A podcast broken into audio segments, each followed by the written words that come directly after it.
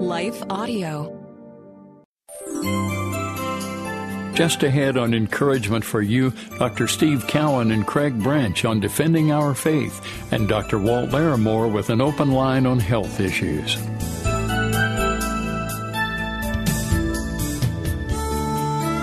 Welcome to the Encouragement for You podcast, brought to you by Encouragement Communications in association with the Salem Web Network and is part of the Life Audio Faith Toolkit series. For more inspirational, faith affirming podcasts, visit lifeaudio.com. In just a moment, your host, Don Hawkins, will introduce today's episode. First, a word from our sponsors. Everyone. If you've been injured in an accident that was not your fault, listen up. We have legal professionals standing by to answer your questions for free. Call now and find out if you have a case and how much it's potentially worth. Call 800 497 4410. I'm here with spokesman John Wolf. So, John, tell everyone listening who should call right now. Well, Maria, first off, thank you for having me here. It's always nice to answer the listeners' questions. Now, as far as who should call in, anyone who's been injured in an accident and think you deserve compensation, give us a call right now. 800 497 4410. You'll find out if you have a case and how much it's potentially worth. Thanks, John. You heard it, folks. Take advantage of this opportunity and call now. 800 497 4410. Advertisement sponsored by Legal Help Center may not be available in all states.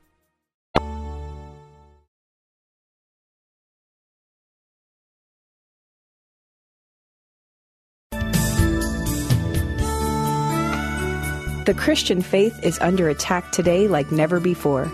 And as Christians, we need to know how to defend our faith.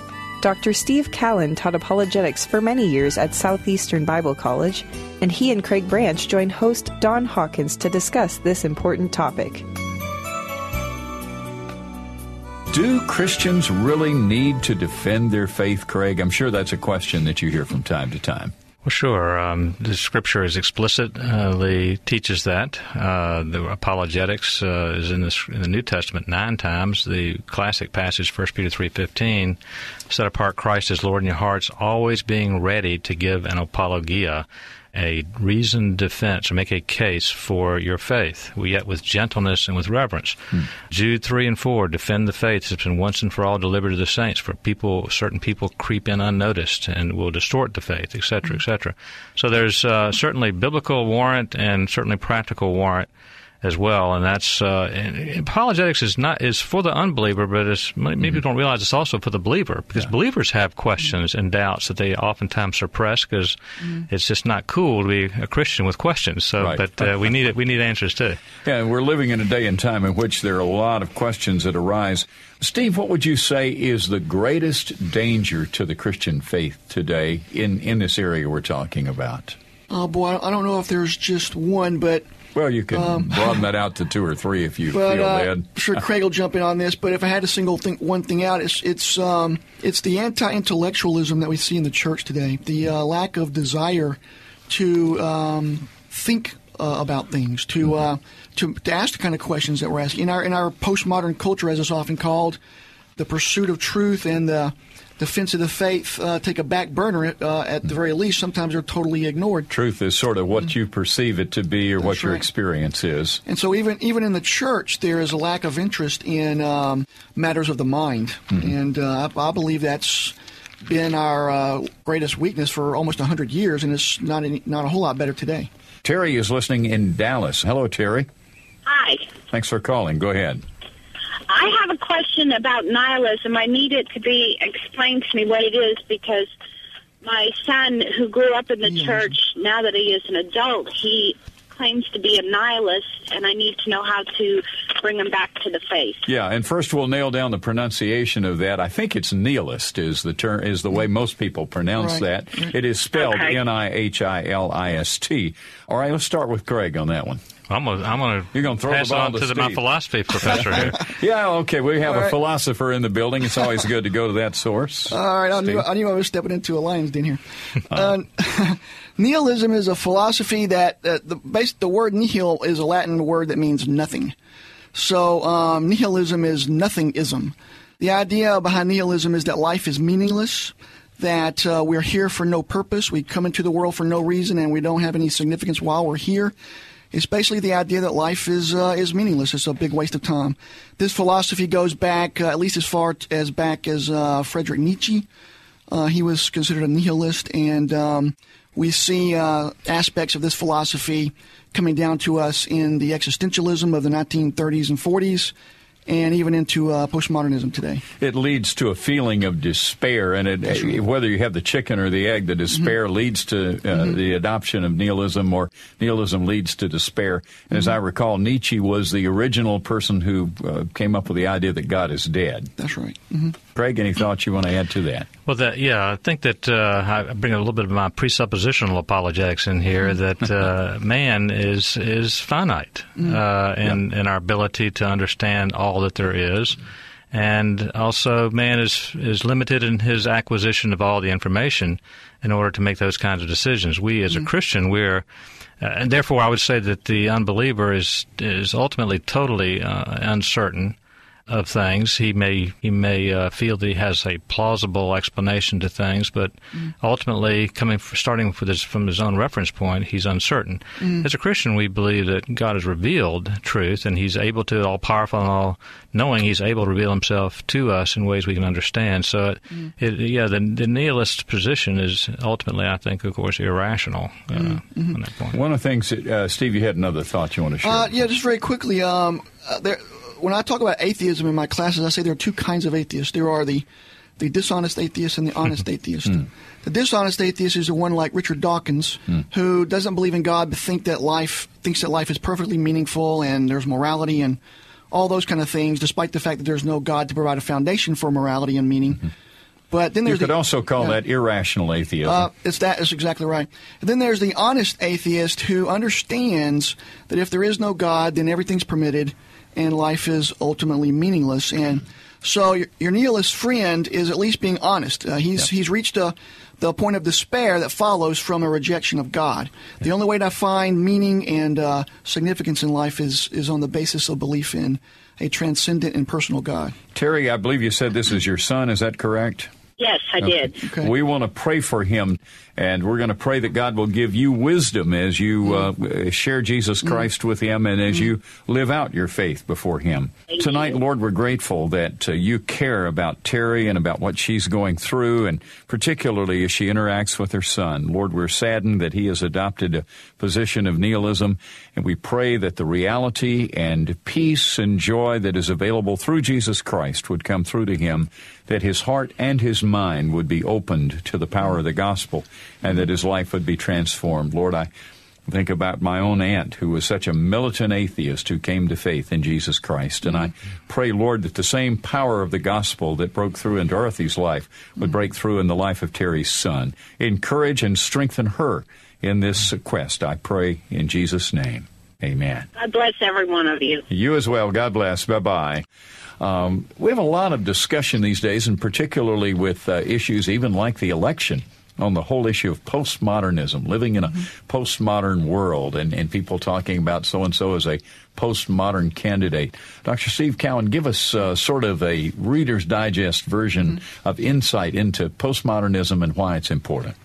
Well, postmodernism is a philosophy that permeates our culture uh, at many levels in different areas of our culture in education, law, uh, family life, every area of our culture. But essentially, postmodernism is a philosophy that says that there's no such thing as objective truth. It's a form of relativism, that we're all, all of us are conditioned by our time and culture to believe what we believe and do what we do, and and one system of belief and one way of life is no more or less better than another.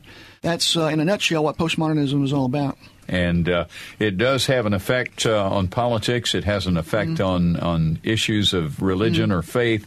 Mm. Uh, what other other areas, uh, Craig, would you say that it touches on today that we need to be aware of? Well, again, it's uh, you mentioned ethics and um, and politics because mm-hmm. you have you ever heard the expression "you can't legislate morality"? Oh yes, and and that's really a postmodern statement, isn't it? Yeah, because I mean that's the silliest that's statement. What the, that's what the law's been all about ever since Moses came down from Mount Sinai.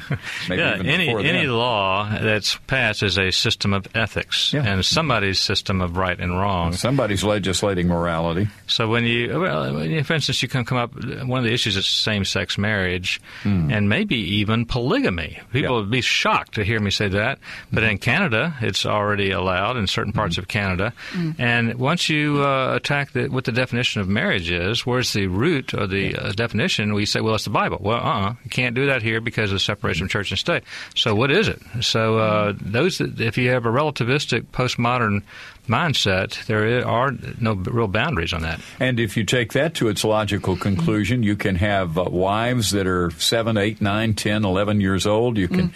uh, you you get into uh, validating sexual abuse of a child and, and mm. all kinds of uh, right. doors that open that uh, that we need to be aware of these mm-hmm, days. Mm-hmm. And uh, a lot of phone calls coming in. We'll go back to the phones. Jason is listening in Kansas City. Hi, good evening. How are you? Fine. Thanks for calling us. Yes, I have a quick question. Um, I don't know. Uh, um, I don't know if you know this, but uh, there's a thing called the Unity Church, and I have a very close friend of mine. Uh, she's going to this church, and um, she's looking for um, a stable faith. Mm-hmm. And uh, as a born again Christian, Unity Church is not very healthy for her. So uh, two quick things. Can, can, you tell me what Unity Church is about? And the second thing is, um, how do I talk to somebody who is um, leaning towards that kind of church. All right, Craig, you are the uh, the apologist in in the area of uh, religious uh, variant religion, shall we say, cults that type thing, and and we want to be careful in branding uh, different mm-hmm. groups by by name. But I, I, want you to address. Obviously, there's an issue there when you say unity as opposed to Trinity. There there is a theological issue. Well, right. Unity is one of the uh, churches within the whole spectrum of something called mind science churches. You've got Christian Science, Unity School of Christianity, hmm. Church of Religious Science. Um, the, they're all basically teaching the same thing. It's a pantheistic New Age worldview. But the uh, yeah the the uh, Charles and Myrtle Fillmore, the founders of the Unity School of Christianity, and they, which is an offshoot of Christian Science, and basically they teach that God is is really an impersonal force that everything is God and you are God. You just don't realize it yet. But through the teachings of of their church and following the teachings and practices, hmm. which might include also meditation, uh, transcendental meditation type of exercises, you will realize you know, there's a self realization with a capital S, capital R that you are infinite and you are God and that you are all powerful. You have control over sickness. It doesn't really exist because it's a matter of the mind. Mm. So this is uh, is a new age occultic uh, religious expression, and we encourage the uh, the caller to contact our website. We can send you a good packet of the history and the and the, the doctrines, but also how to give a Christian response to it. Yeah, Jason, that would be the best way for you to have the resources to be able to address this with the person that you're close to who is involved in that. And, and if you'll um, jot down that web address, www.arcapologetics.com www.arcapologetics.org. That's www.arcapologetics.org. Email them from there. Mention that you talked with us on the program and, and explain uh, that you're looking for the information on the Unity Church. They can send that right out to you. All right. Well, thanks so much. You guys have good night. God bless. Great. We want you to hang on the line. We're going to pray. This is your friend you mentioned, or is this a relative? Oh, it's just a friend of mine. Okay, great. Uh, Steve Cowan, would you lead us in prayer on behalf of this friend and on behalf sure. of Jason as he shares with his friend.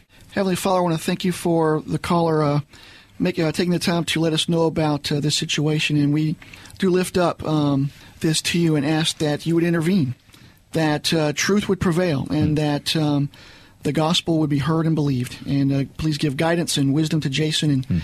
as he uh, interacts and seeks to to lead this person to Christ. And we ask this in Christ's name. Amen. Amen. Jason, thank you for your call. Great to hear from you. We'll be back with more after this brief word from our sponsors.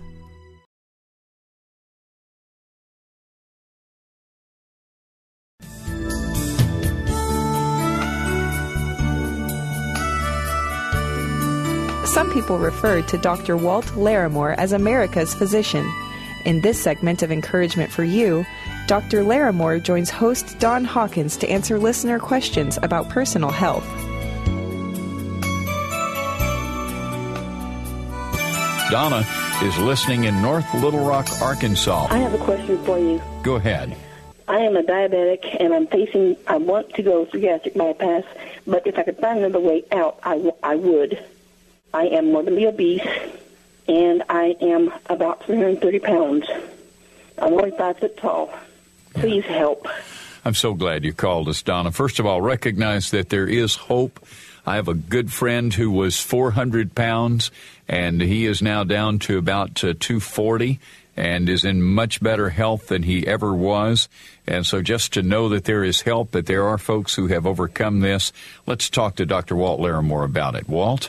Well, it's an awful important question, Donna. I'm so glad that you called in. For folks in America who are more than 100 pounds overweight, and you're well over that, studies are fairly clear for the vast majority of those folks, nothing is more effective long term than the surgery.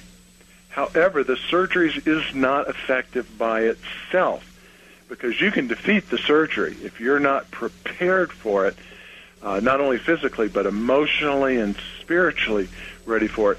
So, most of the centers that are highly successful, there's much more than a surgeon. They have chaplains and pastors involved. They have psychologists and psychiatrists involved. They have exercise folks and registered dietitians involved. It's an entire team to help you prepare not just for surgery, but for life after surgery. And Donna, what can that comprise of? Well, not for every surgical candidate, but for most surgical candidates with diabetes, especially if they have type 2 diabetes, not only can they reduce their medications, but a significant number of those folks end up off their medications. Hmm. Now, Don and Donna, there's the occasional person like Governor Mike Huckabee when he was governor mm-hmm. of, of Arkansas, morbidly obese, who just decided to use diet and exercise. Yeah. And even though he's an extremely busy man, devoted the time and effort to getting his weight down to near normal got off of all of his blood pressure medicines, yeah. got off all of his diabetic medications. But, Donna, if your doctors are recommending surgery, the good news is that the technique is now better than it has ever been. The results are better than they've ever been, and it can reverse diseases like hypertension and diabetes. Yeah, great benefits there, Donna. Uh, we want to encourage you to uh, to consult with a physician to to talk those options over to determine whether or not surgery is right for you. But make sure that uh, that you're getting uh, the emotional and the spiritual support that you need as well.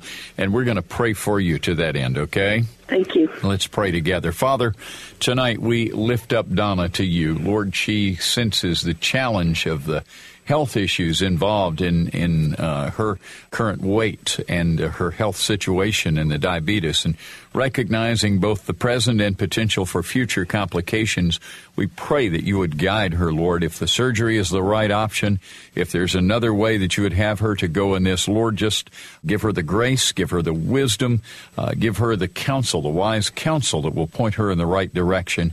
And Lord, help her to be able to uh, to shed those pounds and to be able to see an improvement in her health and and even in the control of her diabetes. We just uh, commit that to you and commit her to your care in Jesus' name.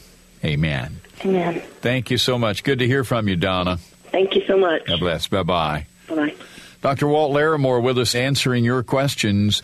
Sharon is in Montgomery, Alabama. Good evening, gentlemen. How you doing? Good. Nice to uh, hear from you. How can we help?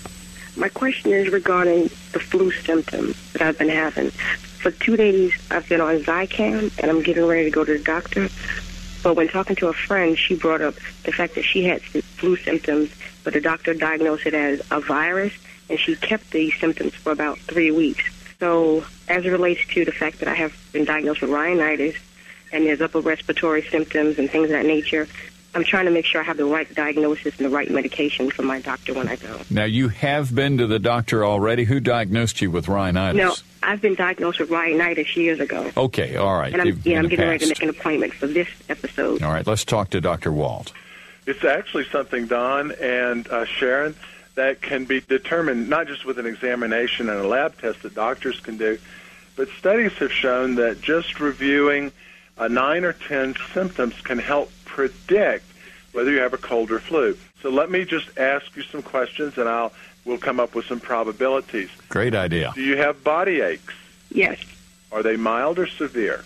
Um, it's in between. When I was on the Zicam, they were mild, and then every now and then they'd be severe. Do you have chest discomfort? Repeat that? Do you have chest discomfort? Uh, no. Just uh, I do feel like there's congestion, though. Okay, no discomfort. Do you have chills? Yes or no? Yes. Oh, it's extremely. A lot of chilling. Is your coughing a dry cough or a hacking cough? Dry. Okay. Are you fatigued? Do you feel like you get up and go, got up and went? Yes, it went and go. It went and went uh, like two weeks ago. Uh, so is your fatigue mild or severe? uh, depending on if I put something in my system, it could be severe. Like if I've been having soup and juice, Yeah, and I you have a little fever? bit of energy. Just five more quick questions. Do you have fever? Yes. How high? Didn't take it, but I know it's up there. It probably on it may have been like 102. And headache? Yes. Sneezing? Yes. A lot. Sore throat? In the beginning, yes. Not now. I've been taking lemon. And you said you have a stuffy nose. Yes. Okay. The predictive chart of those 10 questions, your answers, six of them would predict flu, four of them would predict the cold. And they say if more than half of them uh, indicate the flu, then it is likely the flu. The good news is that if you haven't had the flu vaccine so that you're susceptible to flu, if you have flu symptoms, doctors still have medications they can prescribe for you. Now, Sharon, the flu medications work the best within the first 24 to 72 hours of symptoms. So you probably want to get a visit in the next day or two. Let's do this. Let us uh, pray for you right now, okay, Sharon? Father, you know what Sharon is going through. She's not feeling well. She has these symptoms. And Lord, we just ask you to uh, free her from uh, the flu or from whatever it is that she has. I pray that you'd also give her wisdom as she talks with her doctor, help her to get the appointment that she needs and get the right medication that will be of help to her. And we just pray, Father, that very quickly she'll be restored to her health. Thank you, Lord, that you care about these areas of our lives, and we do commit our sister to you in Jesus' name. Amen.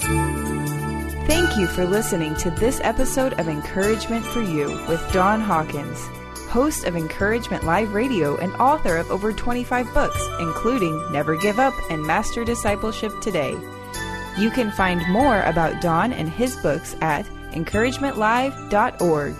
Encouragement for You is a production of Encouragement Communications with the Salem Web Network and lifeaudio.com. Editing by Phil Giebers, production by Elizabeth Andrade. If you enjoyed what you heard today, we'd love for you to head over to your favorite podcast app and leave us a review. It really does help people find us. Let me take just a second to thank the team at Life Audio for their partnership with us on Encouragement for You.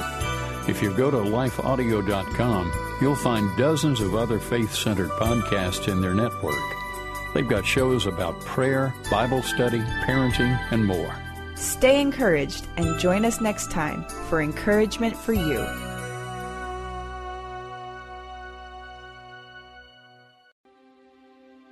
Jesus wants our fears to launch us toward faith.